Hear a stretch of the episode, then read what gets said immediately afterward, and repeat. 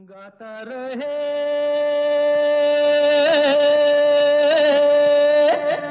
मेरा दिल। नमस्कार दोस्तों, आप सबका स्वागत है वेलकम है आज के गाता रहे मेरा दिल शो में। मैं हूँ आपका दोस्त, आपका होस्ट समीर, और इस शो पर आप सुनते हैं आप ही के गाए हुए गाने जो आप हमें रिकॉर्ड करके भेजते हैं, गाता रहे मेरा दिल एट याहू डॉट कॉम पर। तो आप सब जानते हैं कि इस शो पर हम कुछ नया, कुछ न कुछ ट्राई करते रहते हैं आपको एंटरटेन करने के लिए। जैसे कि जाने क्या बात है सेगमेंट जिसमें कुछ आप ही की भेजी हुई शेर व शायरी पेश होती है और अक्सर हम इस शो में इंटरव्यूज़ भी लेकर आते हैं। तो एक और एक्सपेरिमेंट हम करना चाहेंगे आपके साथ और देखना चाहेंगे कि आपको एक नया कॉन्सेप्ट जो आज हम लेकर आए हैं वो पसंद आता है या नहीं। तो कॉन्सेप्ट ये है कि हम महीने में एक प्रोग्राम ऐसा पेश करना चाहेंगे जो बिल्कुल स्पेशल हो, बिल्कुल हटकर हो, किसी ख़ास टॉपिक पर हो। और आज हमने टॉपिक चूज़ किया है फ़िल्म मुग़ल आज़म और उसके डायरेक्टर के आसिफ पर। तो आज का पूरा प्रोग्राम जो होगा, इस ही मौजू पर होगा, इसी टॉपिक पर होगा। और दोस्तों, मैं चाहूँगा कि आप प्रोग्राम को ध्यान से सुने और हमें फ़ीडबैक भेजें कि आपको शो कैसा लगा। अगर आपको अच्छा लगा शो तो हम आपके लिए और इस तरह के शोज़ लाना चाहेंगे, जिसमें कभी किसी फ़िल्म पर, कभी किसी सिंगर पर, कभी किसी म्यूज़िक डायरेक्टर पर, या कोई ख़ास पर्सनैलिटी पर पूरा शो आधारित हो। तो सुनिए, बताइए कैसा लगता है? ईमेल भेजिए, Gaata Rahe Mera Dil at Yahoo dot com पर। We would love to hear from you तो आज का फीचर है, जैसा मैंने कहा, के आसिफ और मुग़ल आज़म पर।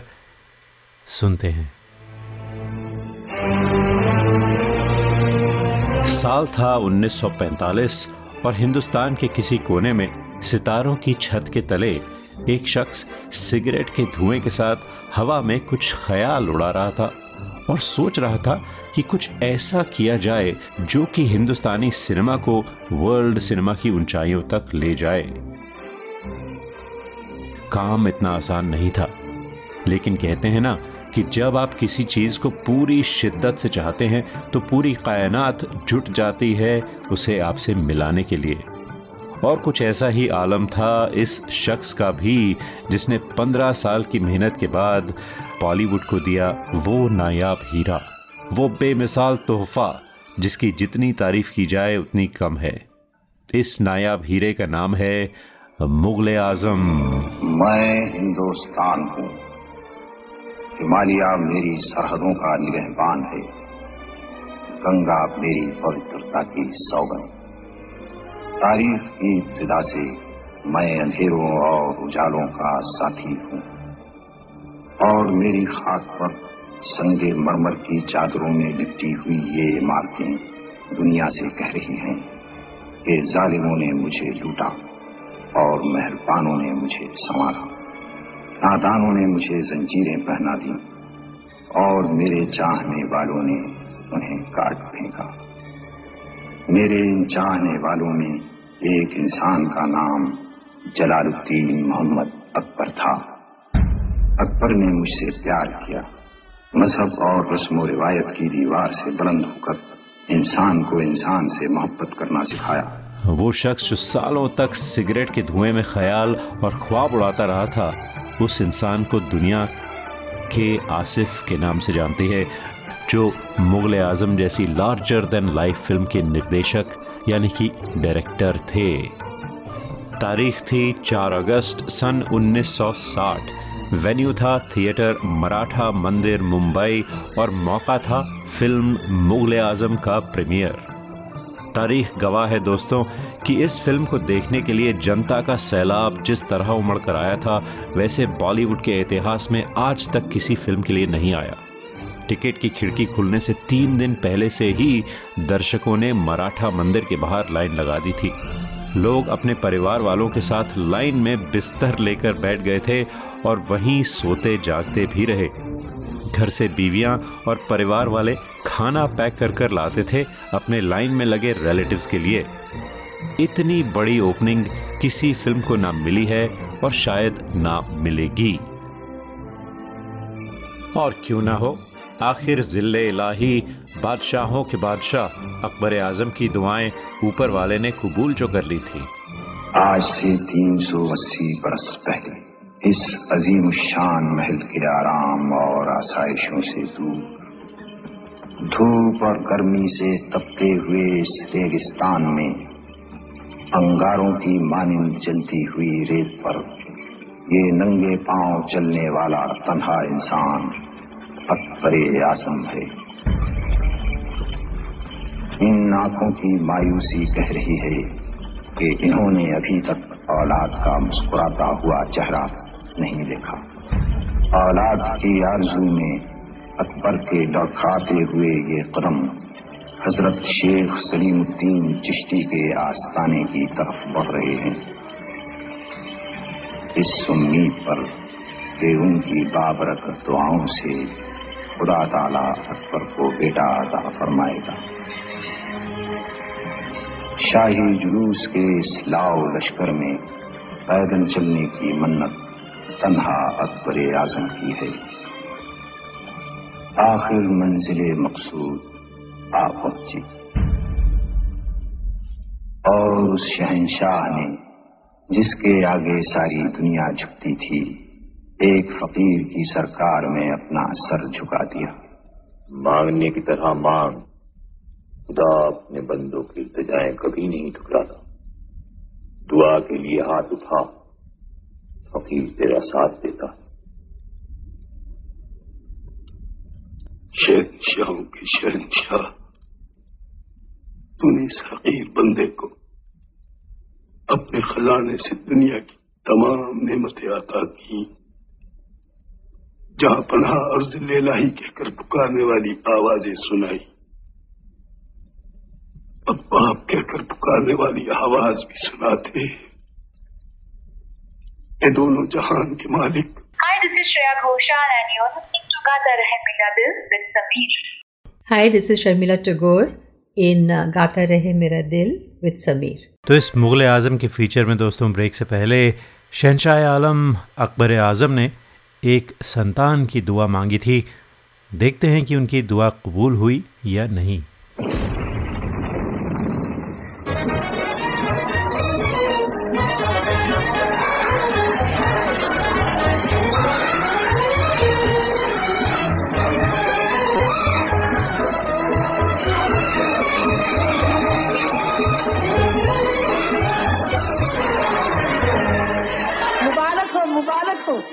दिल्ले इलाही को मुबारक हो।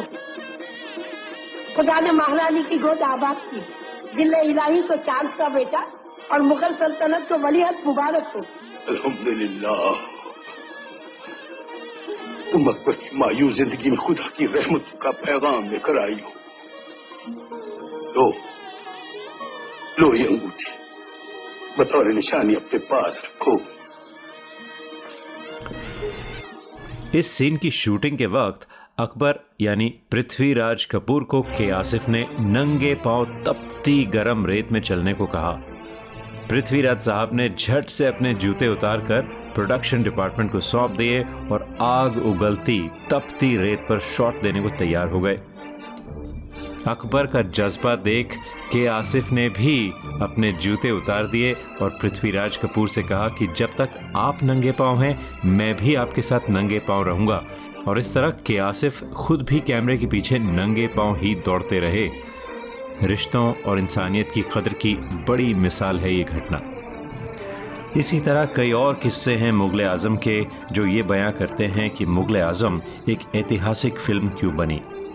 के आसिफ एक परफेक्शनिस्ट डायरेक्टर थे और इसी वजह से उन्होंने इस फ़िल्म को बनाने में कोई कॉम्प्रोमाइज़ नहीं किए। फ़िल्म में शहजादा सलीम जब 14 साल तक जंग के मैदान में परवरिश पाकर अपने महल की तरफ़ रवाना होते हैं तो के आसिफ ने उनकी वापसी का सीन दर्शाने के लिए एक हिल स्टेशन की सड़क को फाइनल किया। प्रॉब्लम छोटी सी थी कि सड़क के दोनों तरफ़ स्ट्रीट लाइट्स के पोल थे।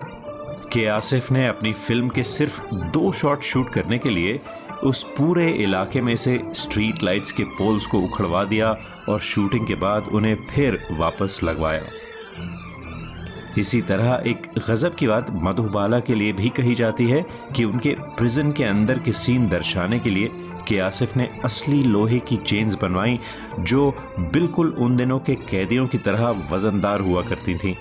मधुबाला उन चेन्स को पहनकर खड़ी रहती थी तब तक, जब तक कि ब्रेक अनाउंस नहीं होती थी। इस सीन की शूटिंग के वक्त मधुबाला की तबीयत भी ठीक नहीं रहती थी और उनका इलाज चल रहा था। मगर अपने चेहरे पर दर्द और दुख के सच्चे एक्सप्रेशंस लाने के लिए उन्होंने के आसिफ की बात मानी और आखिर उस जिद्दी और पागल कहलाने वाले डायरेक्टर के आसिफ ने दुनिया को दिया अनारकली का वो तोहफा जो भुलाए नहीं भूलता।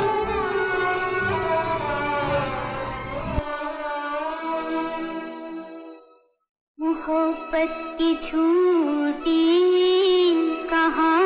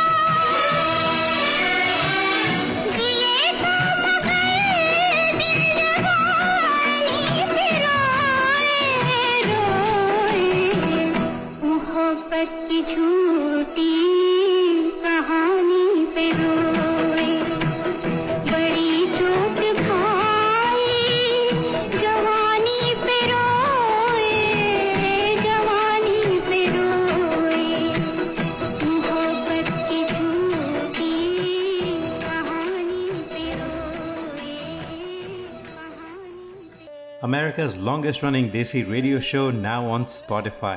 ये वो पॉडकास्ट है जहाँ हम जगाते हैं आपके अंदर का कलाकार और बनाते हैं आपको स्टार अभी ना जाओ छोड़ कर। ओरिजिनल गाने हो या कवर्स आप ही की आवाज़ में। पार्टिसिपेट करने के लिए ईमेल कीजिए G R M D podcast at Gmail dot com podcast at Gmail dot com कुछ गाने, कुछ शेर शायरी, कुछ गपशप। हर हफ़्ते गाता रहे मेरा दिल में अपने दोस्त, अपने होस्ट समीर के साथ। मुगल आज़म का नाम सुनते ही सबसे पहले कानों में गूंजता है इस महान फ़िल्म का संगीत, जिसे नौशाद साहब ने बड़ी बारीकी से पिरोया। नौशाद साहब मुगल आज़म के संगीतकार तो थे ही, लेकिन उसके साथ वो के आसिफ को बतौर सलाहकार कई जगह सलाह भी दिया करते थे। एक दिन नौशाद साहब लच्छू महाराज को अपने साथ के आसिफ से मिलाने के लिए ले गए। दोस्तों, मैं आपको बता दूँ कि लच्छू महाराज जो हैं he is the direct descendant of Ishwari Prasad ji who is the first known Kathak teacher in the world खैर, लच्छू महाराज को लेकर नौशाद साहब के आसिफ से मिलने गए और वहाँ उन्होंने डायरेक्टर साहब से गुजारिश की रिक्वेस्ट की कि वो फ़िल्म के इस गीत के लिए कोई फ़िल्म डायरेक्टर ना लेकर एक क्लासिकल डांस टीचर से इस गीत को डिज़ाइन करवाएँ।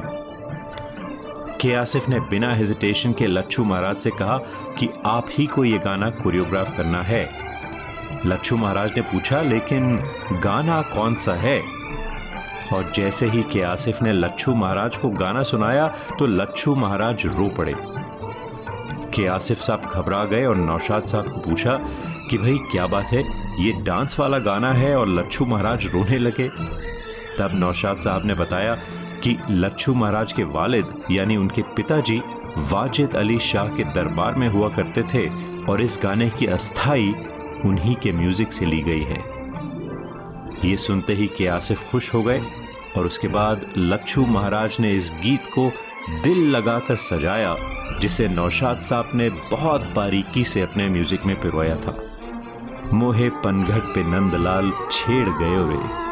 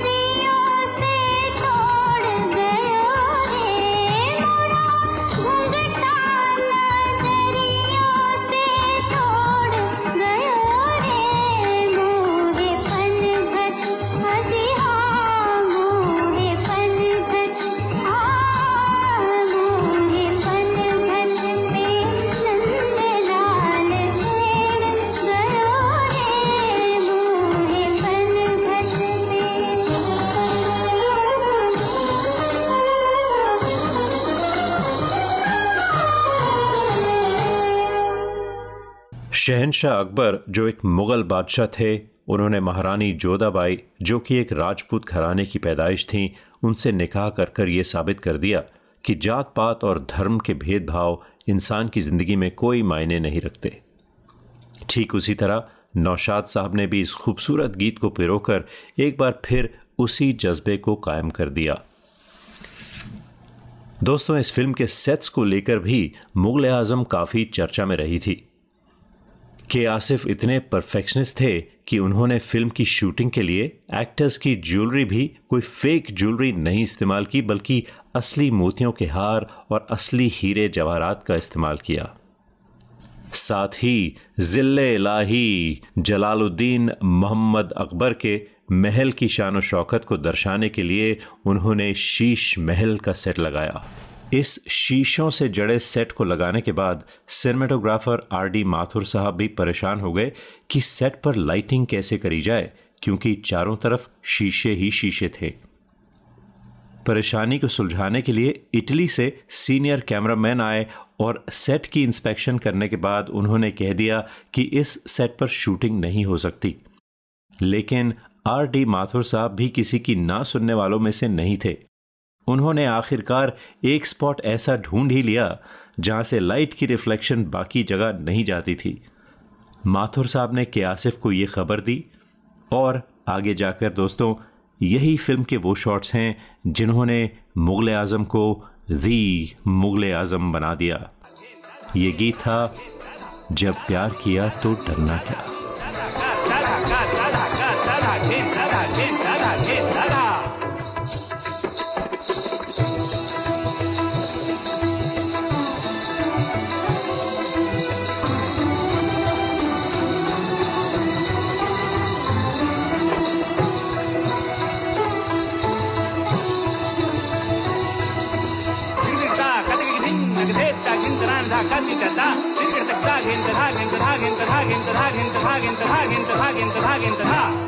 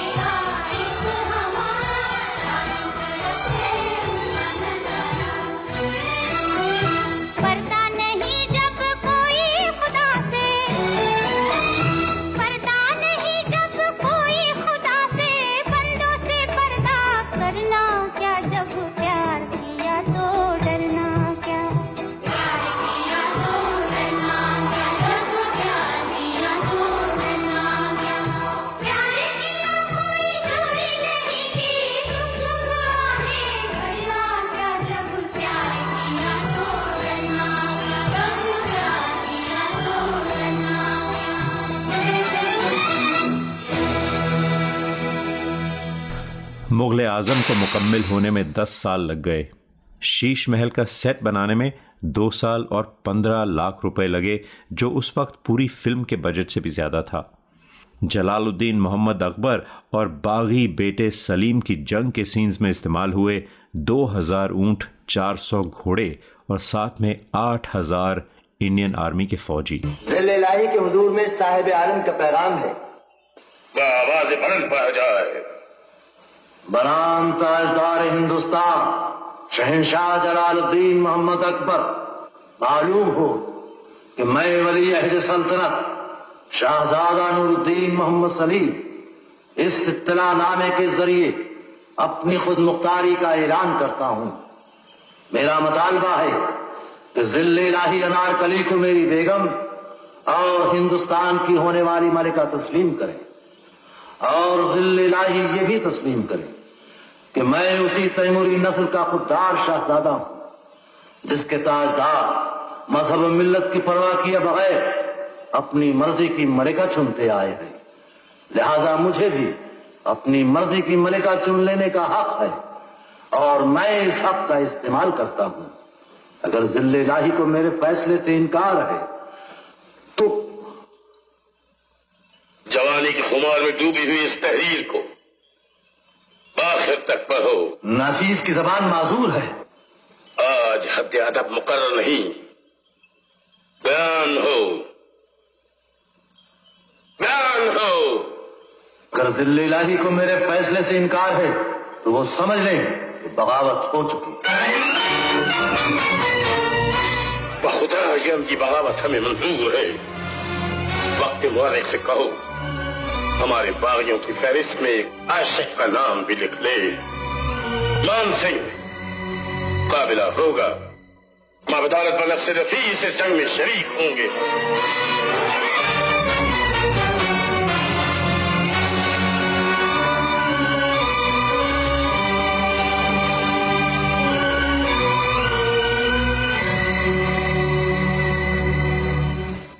क्या आज महारानी भूल गई? ये रस्म हमेशा उन्हीं के हाथ से अदा होती आई है। महारानी फरमाती हैं कि वो मजबूर है। साहेब आलम के कत्ल के लिए वो तलवार नहीं दे सकती। पुरानी रस्म बदली नहीं जा सकती। हम तलवार उन्हीं के हाथों से लेंगे।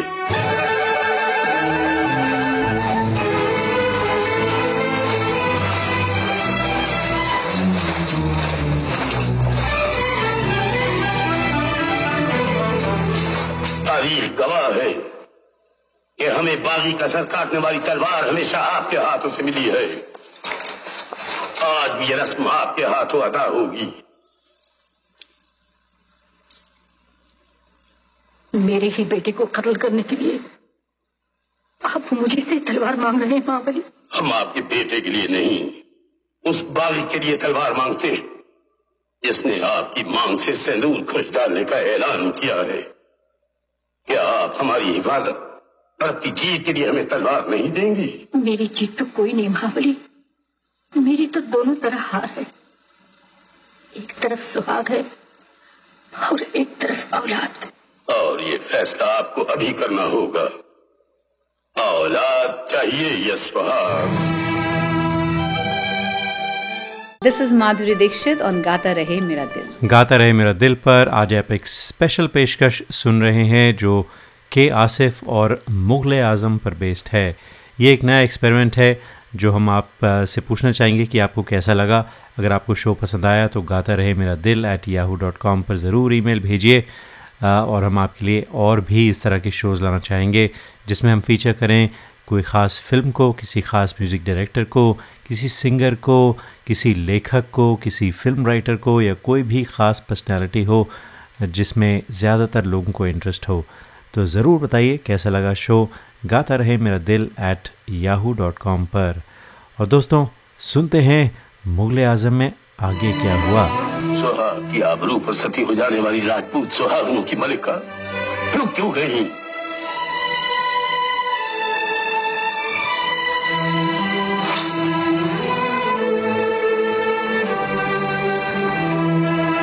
सीधी और खुदा पाम के सूरमाओं की गैरतमंद बेटी। हाथ क्यों काँप रहे?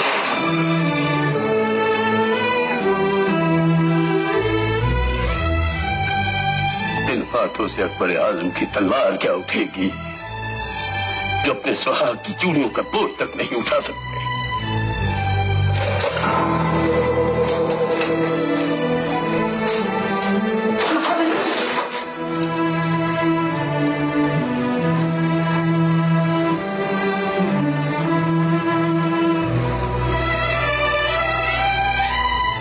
आपने सुहाग की लाली मेरे माथे से मिटा तो दी, लेकिन अब आपको सलीम के खून से ये लाली लगानी होगी। सुहाग की कीमत अगर औलाद का खून है तो लीजिए एक बार और बड़ी खुशी से मेरे बच्चे को कत्ल कर दीजिए। मैं उस तक नहीं करूँगी।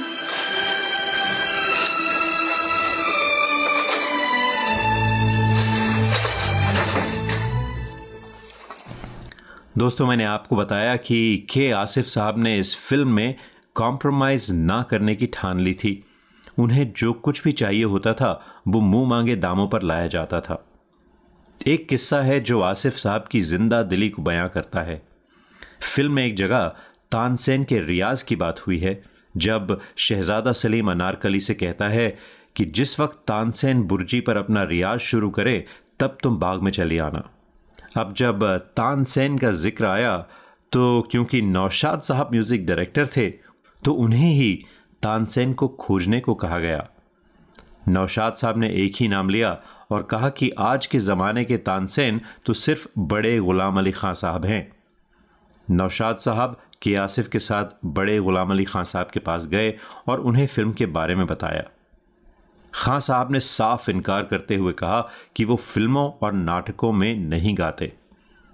इस बात पर के आसिफ झट से बोल उठे कि खां साहब गाएँगे तो आप ही। दाम भी आपका और शर्तें भी आपकी। इसके अलावा दूसरी बात नहीं बोलूँगा।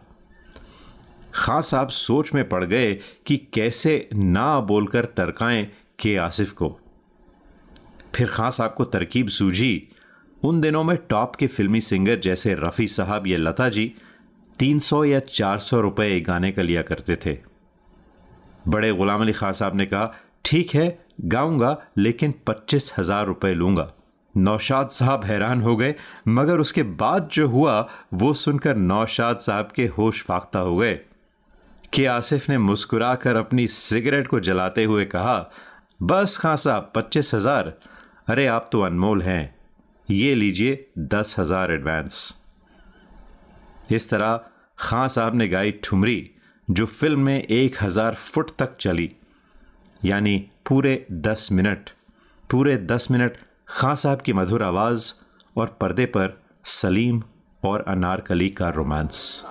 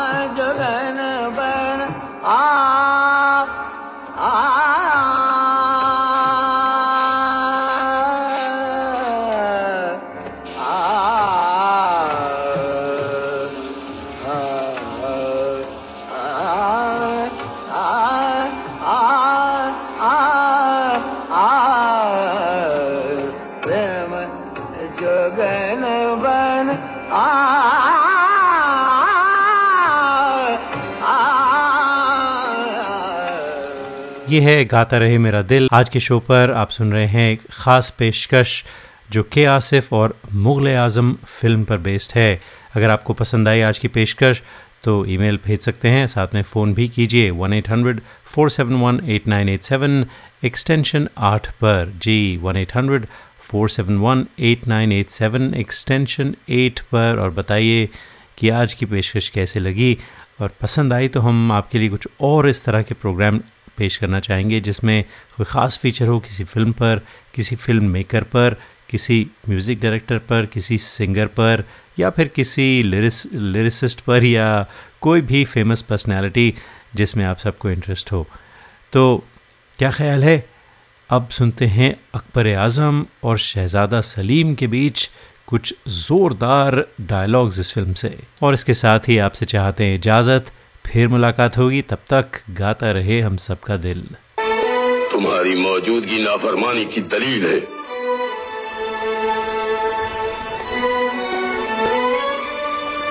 अनारकली कैद कर ली गई और मैं देखता रहा। और तुम कर भी क्या सकते थे? एक अजीम शान शहनशाह के सामने कोई कर भी क्या सकता है? मगर आज ज़िले इलाही को अपने जुल्म और मेरे सब की हद मुकदर करनी होगी। अगर तुम्हारी आरज़ू एक कनीज है एक बांदी है तो सारी ज़िंदगी इसी तरह जब्त करना होगा। क्या परवरदिगार आलम से आपने मुझे इसीलिए मांगा था कि ज़िंदगी मुझे मिले और उसके मालिक आप हों। साँसें मेरी हों और दिल की धड़कनों पर आपका कब्जा रहे। ज़िले इलाही क्या मेरी ज़िंदगी आपकी दुआओं का कर्जा है? तो मुझे अपने आंसुओं से अदा करना पड़ेगा। तुम्हारे काबिल नहीं। यूँ नहीं? एक लाडले बेटे के बाप बनकर मुझे अपने कलेजे से लगा लीजिए। और उन्हीं प्यार भरी नज़रों से देखिए जिनसे पहली बार आपने मुझे देखा था। मुझे हिंदुस्तान का शहजादा नहीं, अपना बेटा समझिए। अब फिर कहिए कि अनारकली मेरे काबिल नहीं। हम एक लाडले बेटे के शफीक बाप ज़रूर हैं। मगर हम शहनशाह के फ़र्ज़ को नजरअंदाज नहीं कर सकते। हम अपने बेटे के धड़कते हुए दिल के लिए हिंदुस्तान की तकदीर नहीं बदल सकते। तकदीरें बदल जाती हैं। जमाना बदल जाता है। मुल्कों की तारीख बदल जाती है शहनशाह बदल जाते हैं। मगर इस बदलती हुई दुनिया में मोहब्बत जिस इंसान का दामन थाम लेती है वो इंसान नहीं बदलता। मगर तुझे बदलना होगा। सलीम तुझे बदलना होगा। बादशाह अकबर की फ़िल्म बनाने वाला शख्स खुद फैसले एक बादशाह की तरह तो लेता था, लेकिन अपनी ज़ाती ज़िंदगी में आसिफ साहब एक फ़कीर की ज़िंदगी जीते थे। कहते हैं कि मोहन स्टूडियो में जहाँ फ़िल्म का सेट लगा हुआ था, आसिफ साहब दस साल तक उसी स्टूडियो में ज़मीन पर चटाई बिछाकर सोया करते थे। मानो जैसे कोई तपस्या कर रहा हो। कई बार फ़िल्म के प्रोड्यूसर शाहपुर जी पलोन जी आते और बहुत नाराज़ होकर और खरी खोटी सुनाकर चले जाते, मगर आसिफ थे कि खोए हुए थे अपने सपने को साकार करने में। इसी फ़िल्म की शूटिंग के दौरान के आसिफ की नज़दीकियाँ निगार सुल्ताना के साथ बढ़ीं और दोनों ने निकाह करने का फैसला कर लिया। जैसा कि मैंने आप सबको कहा कि इस फ़िल्म को बनते हुए 10 साल का लंबा समय लगा। तो कुछ अरसे बाद दिलीप कुमार के घर आने जाने में आसिफ साहब की मुलाकात दिलीप साहब की बहन अख्तर से हुई और फिर एक बार आसिफ साहब की ज़िंदगी में एक नई बहार आ गई। आसिफ साहब और अख्तर ने घर वालों की रजामंदी के खिलाफ जाकर निकाह किया और आसिफ साहब की दोनों बीवियाँ एक साथ एक ही घर में रहने लगी। हालाँकि निगार सुल्ताना की दूरियाँ आसिफ साहब से बढ़ने लगी थीं और एक दिन उन्होंने आसिफ साहब को अख्तर आसिफ के साथ अकेले रहने को छोड़ दिया। आखिरकार एक दिन मुग़ल आज़म कंप्लीट हुई और इस फ़िल्म के कंप्लीट होने तक सभी बड़े कलाकार एक दूसरे से इतने खफा थे कि एक दूसरे को देखना तक नहीं चाहते थे। इसीलिए फ़िल्म रिलीज़ होने के कई साल तक दिलीप साहब ने मुग़ल आज़म को पर्दे पर नहीं देखा था।